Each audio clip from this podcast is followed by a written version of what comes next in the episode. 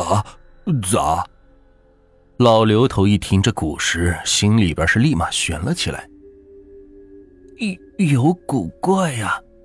小王倒了杯酒，迷迷糊糊的看着神经紧张的老刘头。刘叔啊，我劝你也趁早辞了吧，回家安心种地不是挺好的吗？去，本敢打哈哈，到底怎么个古怪法？你倒是说出来。老刘头不喜欢别人要他回家去种地，这边又催道：“呃，就是。”小王声音忽的小了下去。老刘头是连忙凑到跟前打算听个明白。谁知道小王却是噗的一声乐了。老刘头一愣，心知上当了，顿时恼火：“哎呀，这这臭小子，逗你刘叔玩呢，没大没小的。”“没，刘叔，嘿，这这不助兴吗？”小王舔着脸，笑嘻嘻的。就这样，又各自喝了几杯，出了小饭店。爷俩是一步三摇，迷迷糊糊的，后来就不知道怎样了。等老刘头醒来的时候，天色已经晚了。他迷迷糊糊的看着四周，这奇形怪状的建筑装饰、红外线、反光玻璃，这不是博物馆吗？心里边是不禁的嘀咕：这这怎么跑到这里来了？今儿也不是我值班呢。摸索着取来备用的手电，老刘头一边嘀咕着，一边向值班室走去。好歹也是跟值班的人说一声，不然也出不去呀。要不在这值班室是睡上一夜也行。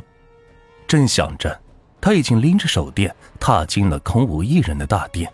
突然，一阵阴冷的感觉顺着老刘头的脊梁骨是爬了上来。他好像听到了什么奇怪的声音，这咯吱咯吱的，好像好像是骨头摩擦的声音。老刘头的脚步是停了下来，这一停，大殿骇人的寂静是凸显了出来。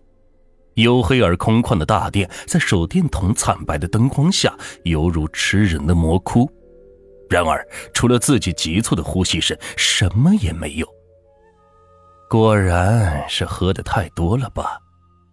老刘头松了口气，继续自己的路程，而脚步已经不自觉的加快了许多。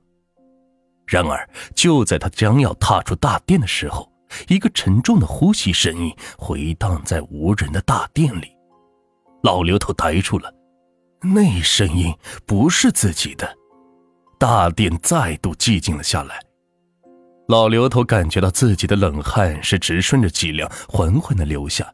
就像是一条爬虫一样掠过，他面对着博物馆大殿的防盗玻璃门，眼睁睁的看着上面反射出骇人的景象。那口玻璃棺材在荧光灯的照射下泛着苍青的色彩，一阵吱吱声是缓慢的响起。老刘头的眼睛骇然睁大，有什么东西好像从棺材里是缓缓的抬起，干瘪、苍青，裹了布条。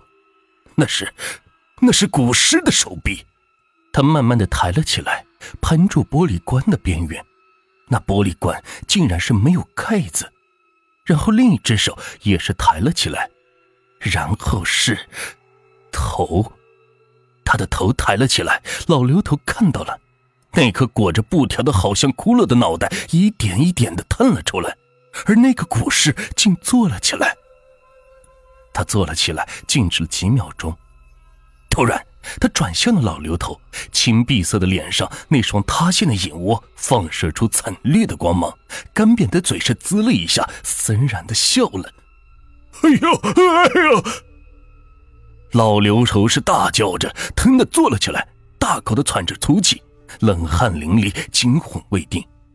博物馆消失了，古尸消失了，入墓的。是他自己租的小房子，而他正坐在床上，啊啊，做做梦。至此，老刘头竟还不能确定刚刚的恐怖经历究竟是真是假，因为他竟这般的清晰乃至真实。老刘头随手抓起床边小桌上的二锅头，几口是灌了下去，这才终于平静了一点。细细想来，他和小王出了小饭馆，迷迷糊糊的到了家，然后倒头就睡了。哎呀，他娘的，臭小子，装神弄鬼的！老刘头愤愤的骂着：“都怪这个小王，没事说什么尸体有古怪吓唬他，害他做这个破梦。”吓得是半死。老刘头说着，又是灌了几口酒，晕晕乎乎的又睡着了。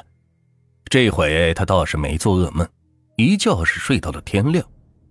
然而，这注定是不寻常的一天，因为小王他死了，就死在他守了一年多的那个大殿里那具百年古尸的身旁。他的死状极其恐怖。脸都被抓烂了，血肉模糊的不成样子，一只眼睛也是被抠了出来，滴了当啷的是挂在脸上，眼眶全部是皲裂开来，头发也是硬生生的撕了好大一块下来，露出鲜血淋漓的头皮，身上的保安服是撕破了，一条条零碎的裹在他布满鲜血的身上，就好像是棺材里的那具古尸一般，他的一只手呈鹰爪状。是抠住棺眼，几个干枯了的血字是狰狞的画在玻璃上，而他那个棺材的盖子竟莫名其妙的打开了大半。小王整个人是趴在玻璃棺的侧面，血顺着他的身体是流到玻璃上，红辣辣的一片。他是吓死的。老刘头知道，可是他实在想不出究竟是什么东西能将小王给吓死。他写在玻璃上的字究竟是什么？他想告诉别人什么？难道真的是他吗？